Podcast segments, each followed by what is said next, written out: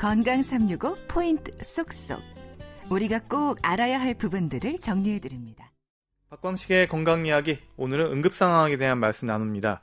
서울시 보라매 병원 응급의학과의 송경준 교수님 연결돼 있습니다. 안녕하십니까? 네, 안녕하세요. 예, 교수님. 응급의학과 상당히 포괄적인 부분을 감당해야 하는 분야라는 생각이 드는데요. 어떻습니까? 예, 그 사실 뭐 감기 같은 가벼운 그런 호흡기 질환부터 중증 외상이나 또는 뭐 굉장히 전문 분야인 뭐 치과까지 예, 또 나아가서는 뭐 열사병 저체온증 같은 환경 응급까지 다양한 문제들을 진단하고 초기에 치료를 진행해야 되는 과가 어, 응급의학과입니다. 그래서 음. 말씀하신 대로 굉장히 포괄적인 부분을 감당해야 되는 게 맞겠습니다. 음, 그러면 좀 우문일지 모르겠지만 응급 상황이라는 건 분명히 있는 거죠? 아, 물론입니다. 그럼 그 기준에 그, 대해서는 어떻게 이해하면 좋을까요? 예, 그러니까 사실 이제 응급실에 오시는 많은 환자분들이 어, 본인이 응급 상황이라고 다 생각하고 오시는 거거든요. 근데 네. 의학적인 근거에 따라서 객관적으로 판단을 해보면 이 내원 후에 즉시 치료하지 않으면 생명에 지장까지 생기는 진짜 응급 상황이 있고 네. 어, 중증도가 심하더라도 이제 뭐 치료까지 몇 시간 또는 며칠을 기다려도 되는 그런 상황이 있습니다. 음. 사실 우리나라의 경우에는 이게 이제 모호하기 때문에 응급의료에 관한 법률에 응급 증상과 또 응급 증상에 준하는 증상을 비교적 자세히 이제 정해 놨거든요. 이걸 한번 확인해 보시면 도움이 되겠고 하지만 실제로 여기에 정해놓은 증상들도 진단을 해봐야지 알 수 있는 경우가 많아서 어, 만약에 걱정이 되신다면 사실 진료가 필요한 게 맞겠습니다. 음, 그러니까 그런 어떤 기준들을 좀 참고하면 좋을 것 같다는 얘기신데요. 그 응급실을 찾는 환자들 중 상당수가 사실 응급하지 않은 비응급 환자의 경우도 많다고 들었어요. 맞습니다. 이게 앞에서 말씀드린 것처럼 어, 떤 증상을 갖고 응급실에 오셨는데 진단을 진행했더니 별로 시간을 다투는 어떤 처치나 시술이 음. 필요하지 않다 그러면 어, 이거는 비응급에 해당이 됩니다. 음. 뭐 이렇게 특별한 치료 없이 호전되는 복통이라든가 단순한 위장염, 어, 감기 같은 경우가 그런 경우가 되겠습니다. 아, 그러면 이제 그럴 때 생기는 문제들이랄까요? 결국 이제 이런 부분들을 이야기하는 거는 어떤 문제들이 있기 때문에 지적이 나오는 것 같은데요. 예, 이게 이제 응급실이라는 데가 굉장히 제한된 공간이고 또 여기서 일하시는 인력들이나 운용되는 장비도 굉장히 제한되기 때문에 어, 응급 환자 진료를 위해 마련된 이런 인력이나 공간이 비응급 환자들로 점유가 된다면 그만큼 응급 환자에 대한 진료가 늦어지거나 또는 소홀해질 수밖에 없는 거죠. 그래서 어, 이런 비응급 환자들이 가급적이면 응급 환자들을 위한 자원을 침해하지 않도록 하는 게 중요하겠고요. 네. 그래서 이제 뭐 우리 국민들에게 홍보를 하든 구급차들이 이송하는 병원을 선정하든 이런 어, 정책과 제도에서 이런 문제가 생기지 않도록 노력하는 게 굉장히 중요하겠습니다. 음, 그럼 외국의 경우는 어떤가요? 좀 우리가 눈여겨볼 만한 것들이 있나요? 글쎄 이제 제가 뭐 저도 외국에 어, 가보면서 이제 몇 가지 경험했던 걸 좀 말씀드릴 수 있을 것 같은데요. 일단 일본 같은 경우는 그 중증 응급센터 우리로 따지면 뭐 권역 응급센터 수준이 되면 어, 구급차로 오는 환자 말고는 진료를 하지 않습니다. 음. 다시 말씀드리면 이제 도보로 어, 응급실을 접수하기가 불가능하다는 얘기가 되겠습니다. 그래서 이 경우에는 구급차들도 사실 사전에 병원에 연락을 해야만 환자를 이송할 수 있거든요. 네. 그래서 이렇게 엄격하게 중증도가 높은 환자만 진료하도록 하는 시스템을 갖고 있는 것도 있고요. 네. 싱가포르나 캐나다 같은 경우는 응급실 입구에서 이제 중증도 분류를 받게 되는데 만약에 이때 중증도가 낮다고 판단이 되면 거의 대부분이 두세 시간을 기다리셔야 됩니다. 네. 그러니까 이제 우리나라처럼 응급실에 왔는데 왜 빨리 안 봐주냐 이런 이야기가 통하지 않는 경우가 되겠죠. 음. 당신은 경증이니까 대기해라 이렇게 이제 어, 분류를 하는 건데요. 어, 이런 것처럼 우리도 그 중증도 분류에 따라서 사실은 그 급한 환자들이 먼저 진료 보고 이제 그렇지 않은 분들은 대기하거나 또는 외래를 활용하시도록 하는 그런 시스템 마련이 필요하다고 생각합니다. 음. 이론적으로는 이해가 가는데요. 실제 네. 현실에서 우리나라 응급실에서 이렇게 도착한 순서가 아니라 급한 순서, 중한 순서로 먼저 봐야 된다라는 게 이론적으로는 이해가 가는데 막상 이런 걸 잘 모르시는 분도 있을 것 같고 응급실 그 현장에서는 또 대기 시간이 길어지면 본인이 또 제일 제일 아프다고 생각하기가 쉬우니까 맞습니다. 네. 고성도 나오고 그럴 것 같은데요. 우리나라는 현실은 좀 녹록지가 않죠. 그런 부분이 사실 가장 현장에서 어려운 부분이라고 하겠죠. 그러니까 뭐 아무리 그 환자분이 먼저 오셨어도 어 나중에 온 심정지 환자, 호흡정지 환자, 뭐 심한 아나필라티쇼 그러니까 뭐 심한 알러지 환자 등등 이런 치료가 이제 우선 필요한 환자들을 어 의료진들이 집중해서 보게 되면 먼저 오신 환자분들이 그런 네. 말씀하신 대로 불평을 어, 제기하시는 경우가 많이 있습니다. 음. 네, 뭐 어, 저희 의료진으로서는 저희가 이제 당장 치료하지 않으면 그야말로 사망하실 수 있는 환자분들을 우선 처치해야 되는 것은 어쩔 수 없는 상황이고요. 네. 어, 앞으로 점점 더 이제 요런 그 어, 홍보랄까요? 뭐 국민들에 대한 어, 교육을 좀 더 많이 해서 이 경증 환자들의 대기에 대해서는 좀 국민들의 이해 폭을 넓, 혀야 된다고 그렇게 생각하고 있습니다. 음, 그러면 이제 응급실에 도착하면 응급 정도를 판단하기 위한 확인 절차라는 게 진행되는 건가요? 네, 그렇습니다. 그러니까 우리나라의 경우에는 이제 케이타스 뭐 이름이 이제 그 영어 약자로 돼 있긴 합니다만 케이타스요? 케이타 KTAS입니다. 코리안 트레이지 어큐티인데요. 예. 예, 예. 그 이게 환자 분류 프로그램입니다. 네. 그래서 어, 모든 응급실에서 공통적으로 이 프로그램을 사용하고 있는데 이게 이제 5등급까지 분류를 하게 돼 있거든요. 네. 그래서 1등급은 소생술 같이 그 심정지나 의식 없는 환자에게 즉시 이제 처치가 필요한 경우가 되겠고요. 네. 2등급은 2, 30분 이내로 조치를 취하지 않으면 생명에 지장이 있는 호흡곤란이나 혈압이 낮은 외상 환자들 이런 경우가 되겠고 네. 3등급은 어, 급하긴 한데 생명에 당장 위협은 없는 분들입니다. 이분들은 보통 이제 1시간 이내 조치를 취하면 된다고 생각을 하고 있고요. 네.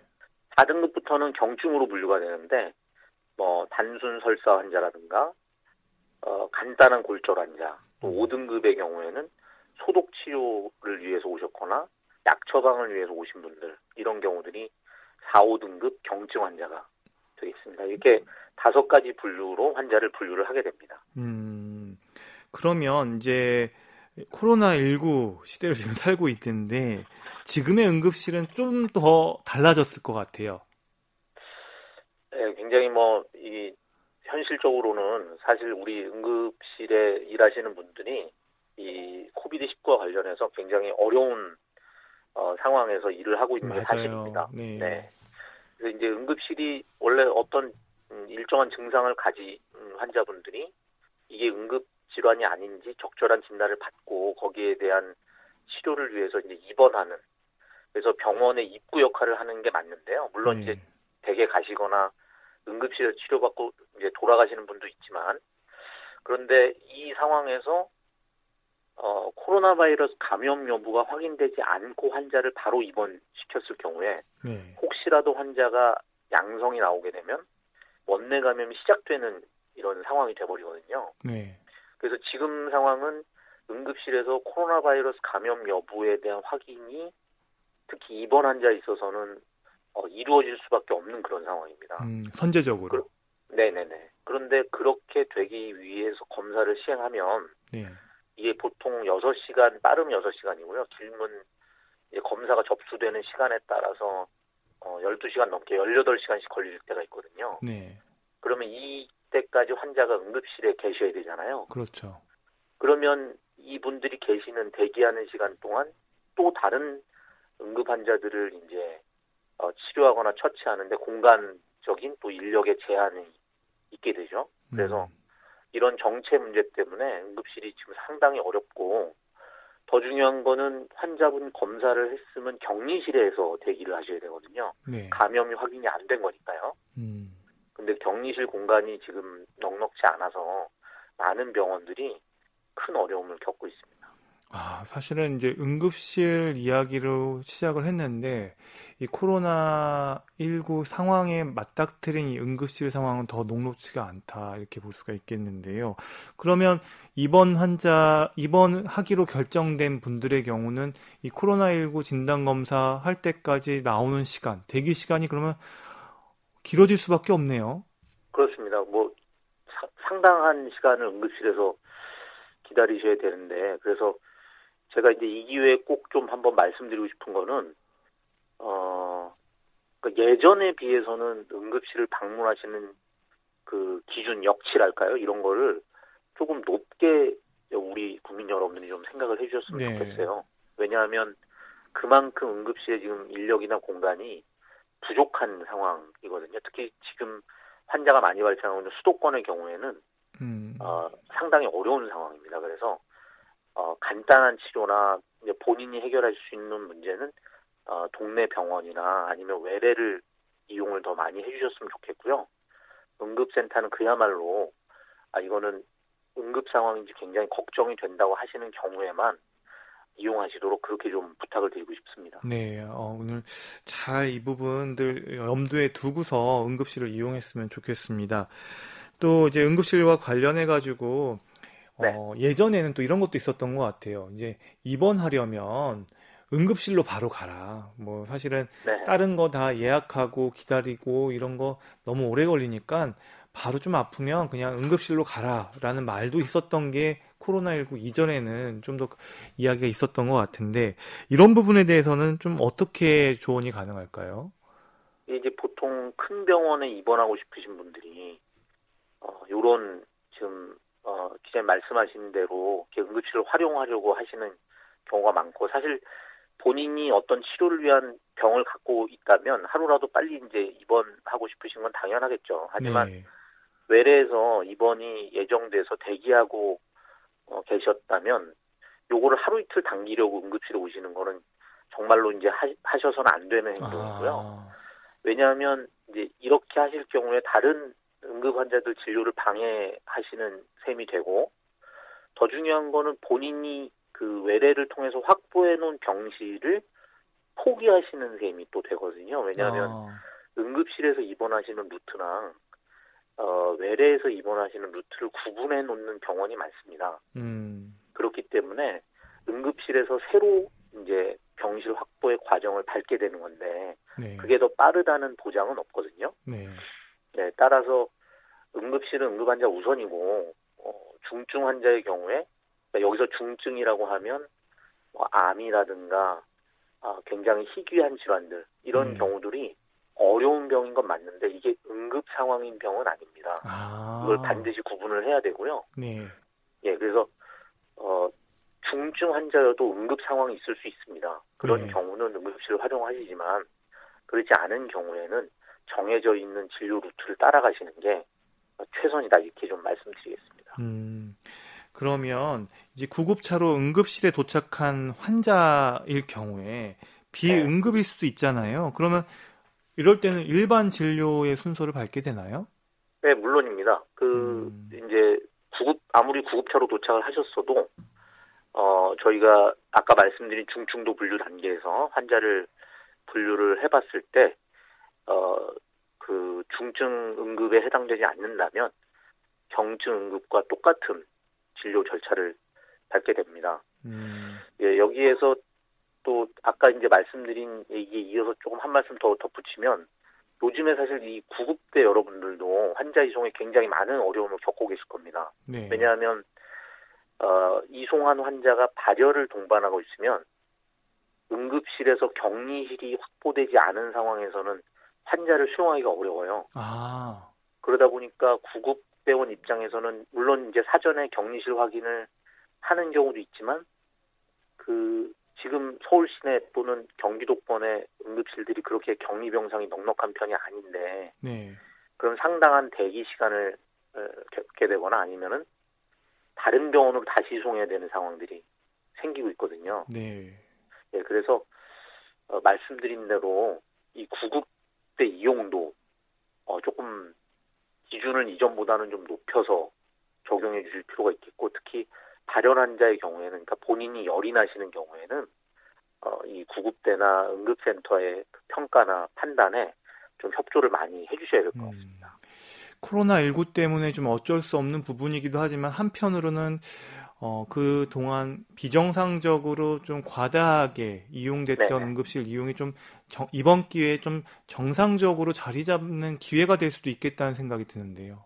네, 저도 이제 좀 그러기를 바랍니다. 그러기 위해서는 어, 이용하시는 우리 국민 여러분들 협조가 가장 중요할 것 같습니다. 음, 이렇게 하는 이유는 정말 위급하고 그리고 중환 환자들의 생명을 구할 수 있기 때문에 결국은 이런 얘기들이 나오는 거겠죠. 네네네. 아, 교수님 그러면 이제 또 다른 병원에서 3차 진료 기간에 응급센터로 옮기고 싶을 때 또 환자를 안 받아준다는 말들 많이 해가지고 얘기도 나오던데 그 부분에 대해서는 좀 어떻게 이야기하면 이해하면 좋을까요? 예, 아까 말씀드린 그 병원 입원을 위해서 응급센터를 이용하는 그런 네. 경우랑 이제 유사한 부분이 되겠는데요. 네. 여기서 이제 3차 진료기관, 3차 의료기관이라고 하면 상급 종합병원 중에서도 네. 많은 수의 임상과 진료가 가능하고 또 기준 이상의 병상을 확보한 그런 대형 병원들 아마 의미할 겁니다. 근데 이런 병원은 주로 그 흔하지 않은 중증 질환들의 치료, 또 거기에 대한 처치, 또 난이도가 높은 시술 이런 거를 이제 담당하고 있거든요. 네.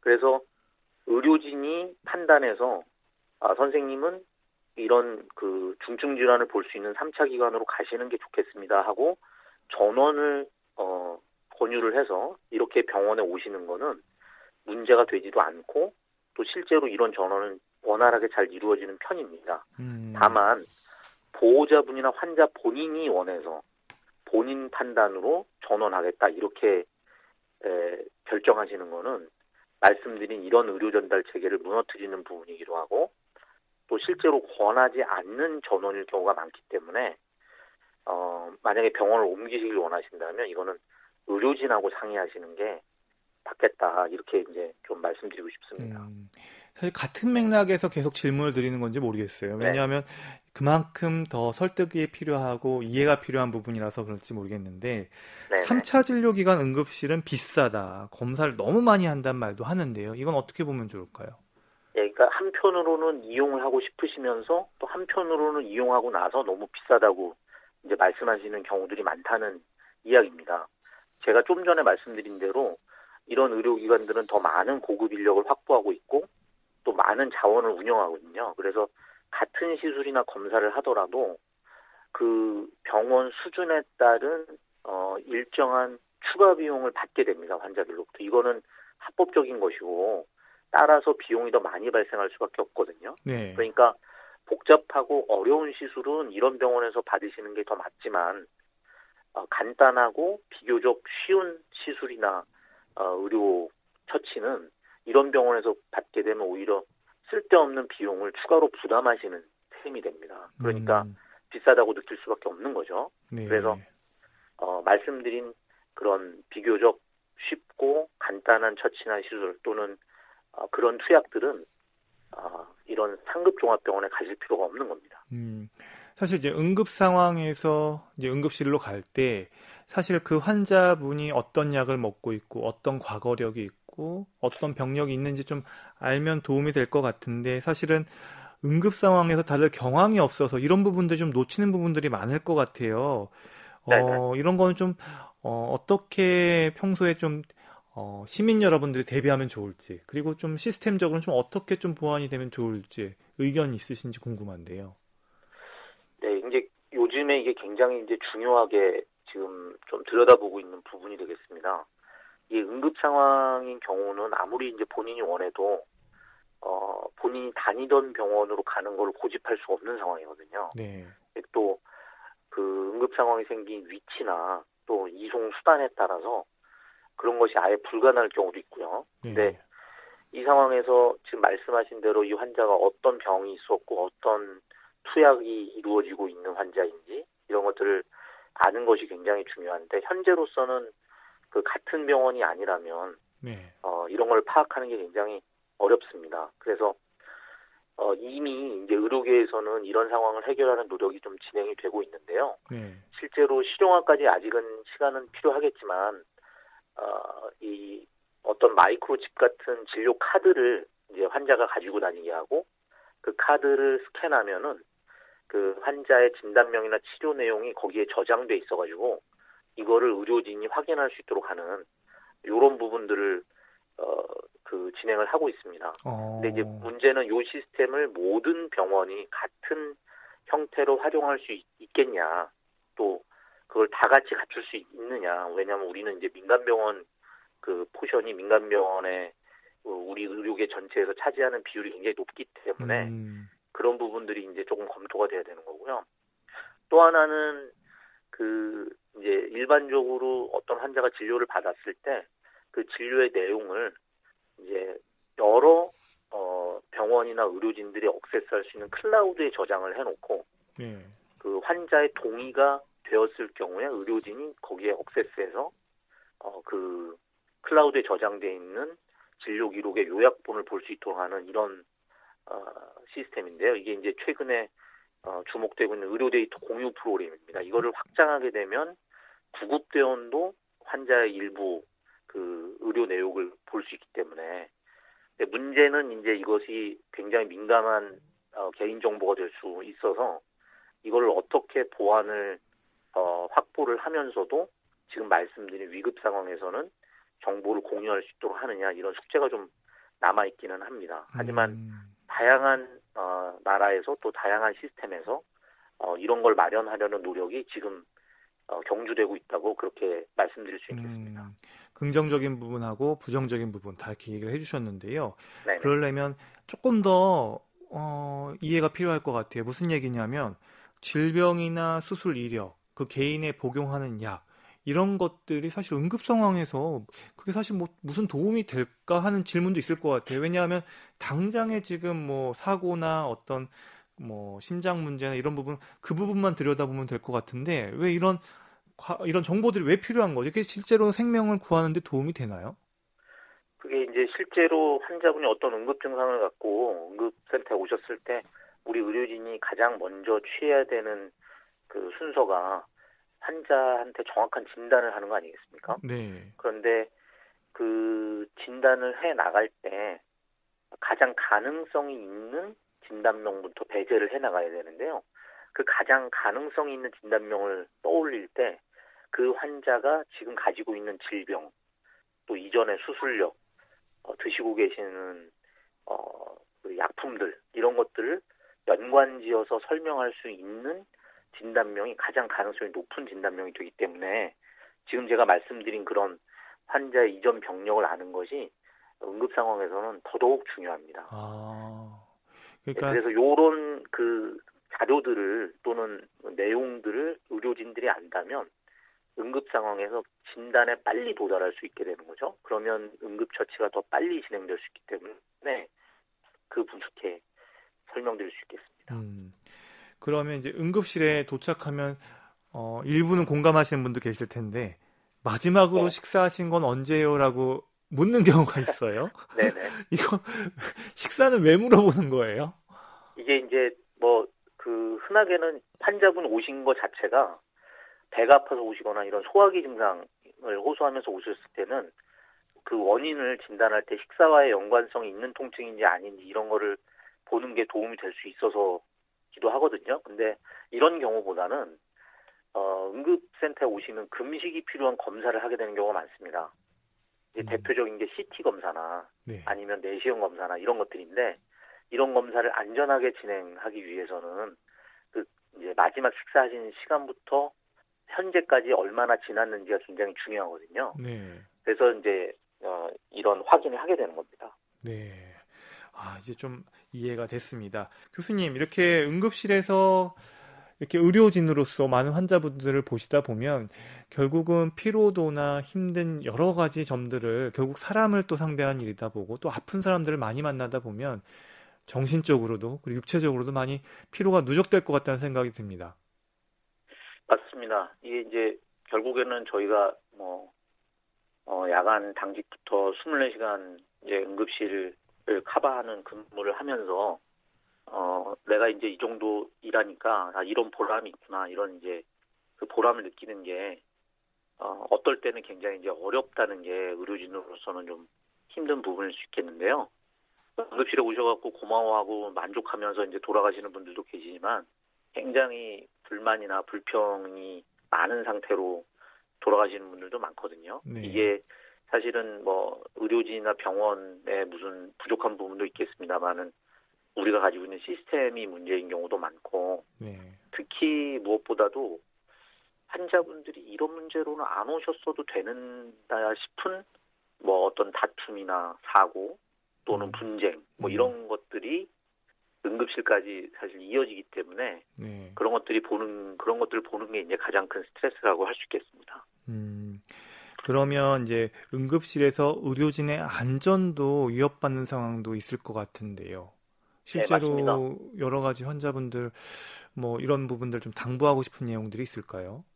그러니까 이제 그 특히 야간에 응급실에 근무를 하게 되면 이제 주치자분들, 술에 취하신 분들이나 어 뭐 가족 간에 동료 간에 다툼이나 분쟁이 있어서 이제 오시게 되는 분들이 많거든요. 또 최근 사회적으로 이제 여러 가지 힘든 일들이 있으면서 자해나 자살을 시도해가지고 오시는 분들도 많고요. 네. 네 근데 어, 어떤 경우든 이제 물론 환자분들의 경우는 그 그런 상황에서 굉장히 흥분된 상태로 응급실에 오시게 되지만 응급실은 여러 시민들이 그 응급 진료를 받고 있는 공용 공간입니다. 그게 아무리 민간 병원이어도 이 사실은 바뀌지가 않는 거고 네.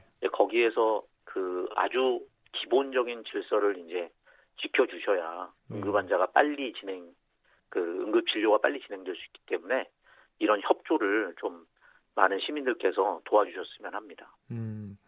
그리고 이제 응급실 하면 보통 개인이 아플 때 가는 응급실을 생각하기도 하지만 사실은 대형 화재라든지 재난 정도의 어떤 사고가 발생했을 때 응급실은 그야말로 그 자체가 가장 최일선에서 생명을 살리는 현장이 될 것 같은데요. 그럴 때 모든 환자들을 너무 많은 그 다수의 환자가 몰려오게 되면 이런 부분들에 있어서는 좀 많이 좀 난해할 것 같아요. 환자 분류라든지 이런 어떤 이럴 때 대응하는 시스템 같은 게 갖춰져 있습니까? 네네. 어 이제 말씀하신 상황에 그 환자들이 병원으로 몰려오기 전에 그러니까 음. 다수의 환자들이 내원하기 전에 현장에서 그런 환자들을 분류하기 위한 그 재난의료 지원단이라는 시스템을 갖추고 있습니다. 아. 이게 이제 지역마다 좀 틀리긴 한데요. 주로 네. 권역 응급의료센터 위주로 만들어져 있고 재난 시에 현장에 출동해서 그 현장 응급 의료소라는 걸 설치하고 거기에서 일정한 응급 처치와 환자 분류를 담당하게 되는 어, 그런 체계입니다. 네. 이 응급의료 지원단에는 의사, 간호사, 응급구조사, 행정요원들이 이제 같이 참여하게 돼 있고요. 네.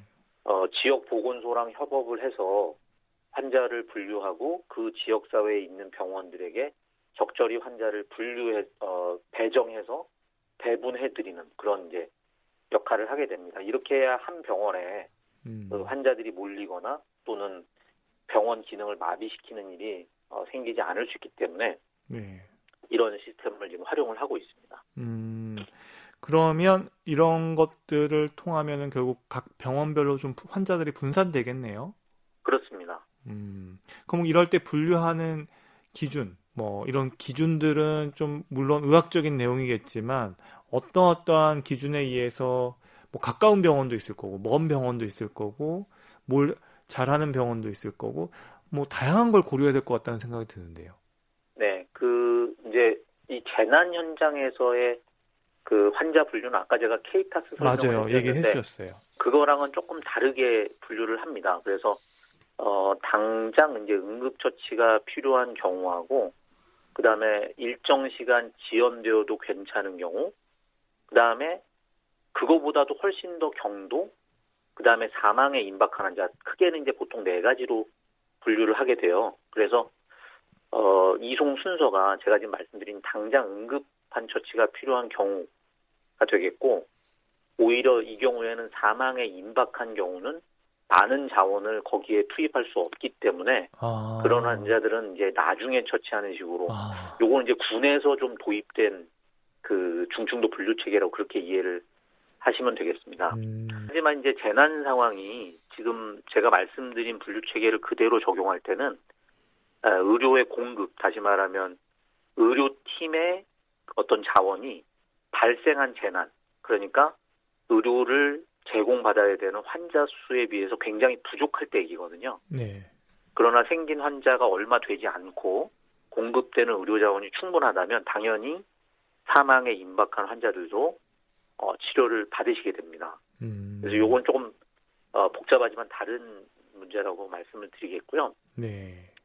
이 재난의료 지원단이 현재는 중앙응급의료센터에 있는 재난 상황실의 통신망으로 지금 어, 서로 연결이 돼 있습니다. 그래서 소방에서 이제 일정 규모 이상의 재난 상황이 접수가 되면 여기서 중앙의료센터 상황실로 이 재난 상황이 전파가 되고 네. 어, 중앙센터에서 지역 재난 응급의료 지원단을 출동시킬지를 결정하는 이런 시스템으로 이제 운영이 되고 있어서 어, 우리나라에서도 재난 상황에 의료 지원단이 좀 신속하게 출동하는 이런 체계를 현재 갖춰가고 있다고 그렇게 말씀드릴 수 있겠습니다. 네.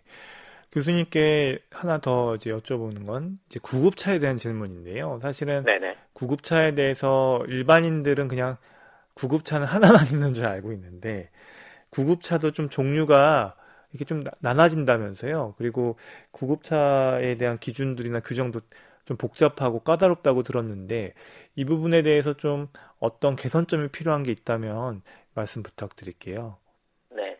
그 저희가 뭐 승용차도 그 자동차 회사나 그 뭐 자동차 또 상표도 여러 가지 있지 않습니까? 그래서 이렇게 다양하게 있듯이 구급차도 어떤 차를 베이스로 개조를 했는지 또 어떤 장비들을 장착할 수 있도록 시스템을 만들었는지에 따라서 여러 가지 종류가 있는 게 사실입니다. 네. 하지만 이제 그 우리나라에서는 구급차의 그 장비나 관리 또 구급차를 어떻게 운영하는지 등에 대해서 기본적인 요건을 응급의료에 관한 법률 또 여기에 해- 어, 연결되는 시행 규칙으로 규정을 하고 있어요. 음. 구급차의 기준 및 응급 환자 이송업의 시설 등 기준에 관한 규칙이 이름, 이름이 길고 어려운데 그러니까 여기서 구급차의 형태나 규모 또 내외부에 갖추어야 되는 기준을 어, 명확하게 제시를 하고 있습니다. 음. 지금 기자님 말씀하신 그 구급차 개선에 대한 여러 가지 의견들은 아마도 현재 구급차가 조금 공간 장비가 좀 부족한 거 아니냐. 그러니까 무엇, 무엇보다도 환자 처치를 위해서는 너무 좁고 또 이제 구급차에서 할 수 있는 의료 행위가 별, 별로 없는 거 아니냐. 이런 이제 문제 제기가 있어서 그런 것 같은데요. 어, 지금 우리나라 현실에서 조금 더 공간이 넓고 또 여러 가지 장비가 장착할 수 있는 어, 그 그런 구급차가 어, 조금 더 연구되거나 만들어져야 되는 게 사실이다 그렇게 생각합니다. 네. 박광식의 건강 이야기 지금 응급실, 응급에 대한 여러 가지 생각을 하게 됩니다.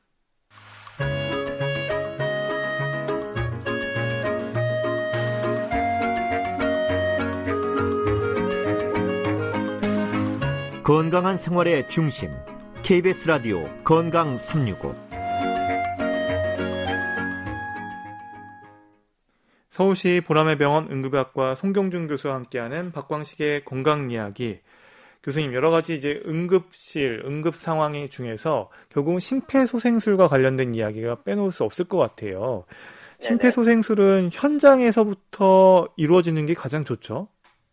맞습니다. 그 이제 일반인들한테는 이 심폐소생술이 낯설고 두려운 부분이 될 수 있어서 어 하지만 이제 요즘에는 그 학교나 직장에서 이걸 배우시는 분들이 많이 계실 거예요. 네. 제가 이제 좀 어, 시민 여러분께 말씀드리고 싶은 거는 이 심폐소생술 관련해서 질병관리본부가 내놓은 어, 깨알 누사라는 어, 이게 뭐 줄임말이라고 할까요? 깨알누사요.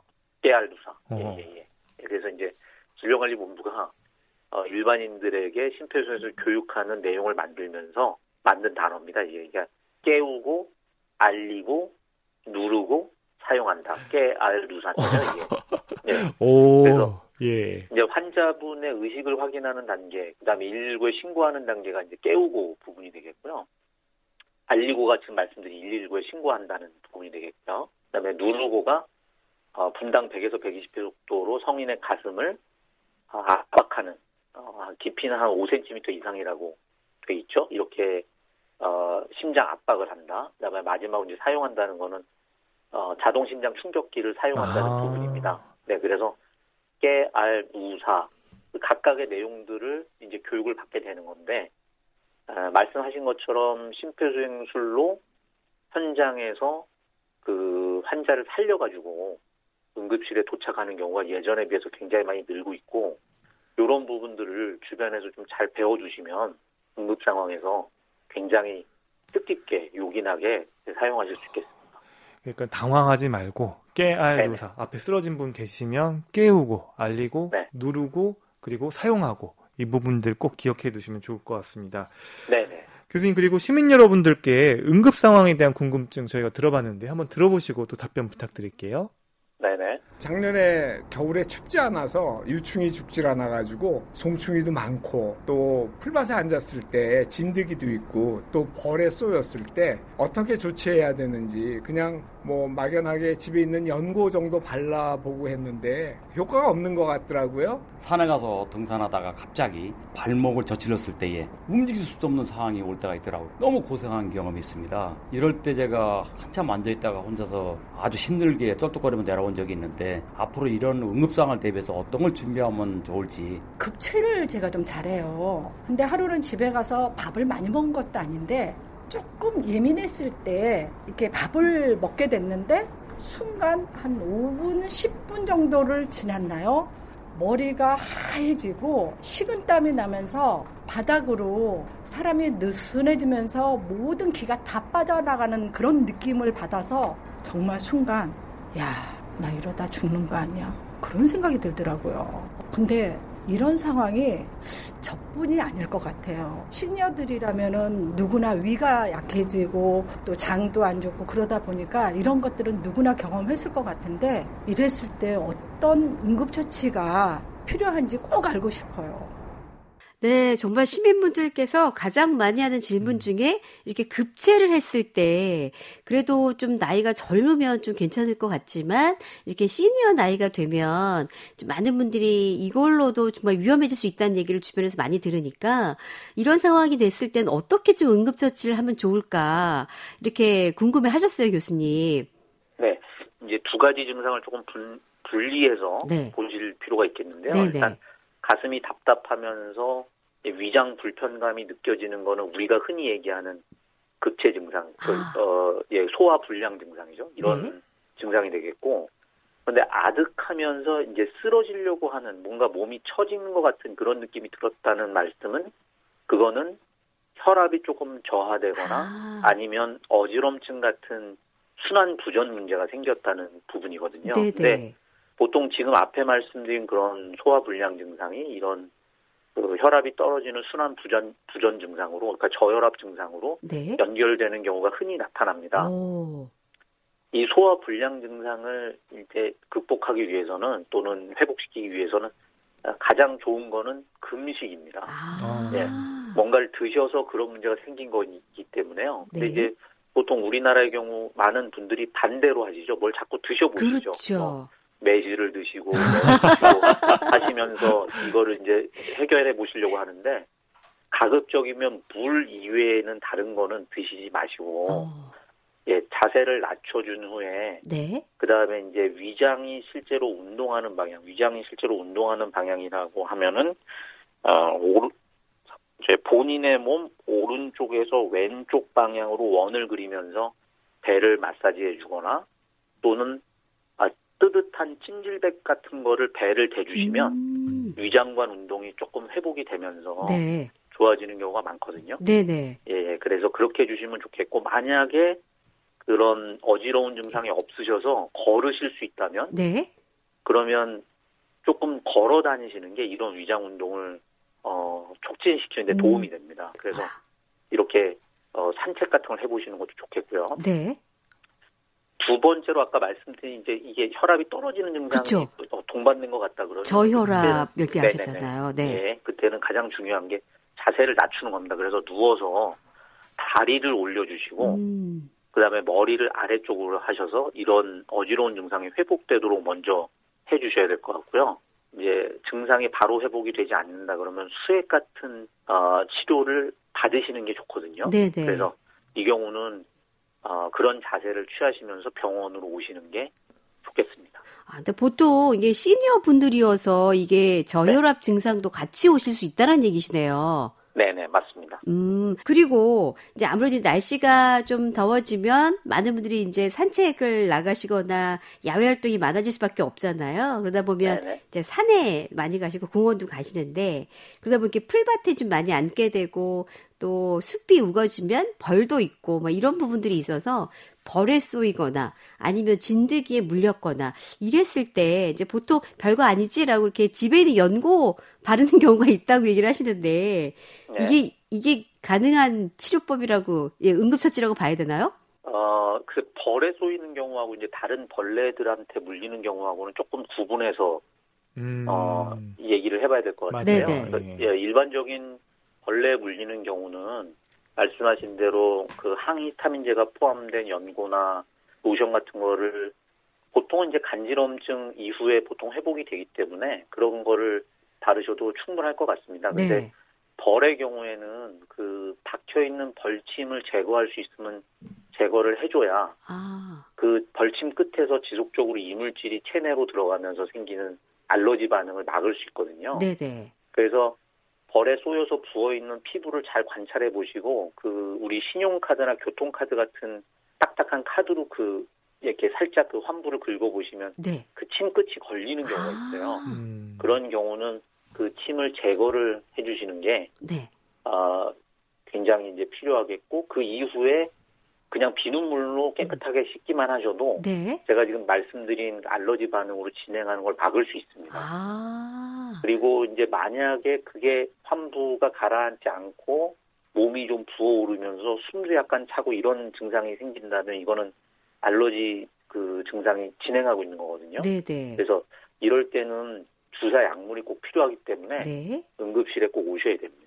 일단 또 네. 이제 많은 분들이 등산에 가시면 넘어지거나 이렇게 낙상사거나 아니면 이렇게 도 접질리고 삐는 경우가 있어서 네네. 이럴 때 정말 너무 난감하다고 얘기를 하시는데 뭐 이럴 경우에 할 수 있는 응급처치 아니면 또 그런 상황이 됐을 때 혹시라도 모를 걸 대비해서 뭐 가지고 가거나 비상시에 가지고 다녀야 될 어떤 도구들 이런 게 좀 있을 수 있을까요?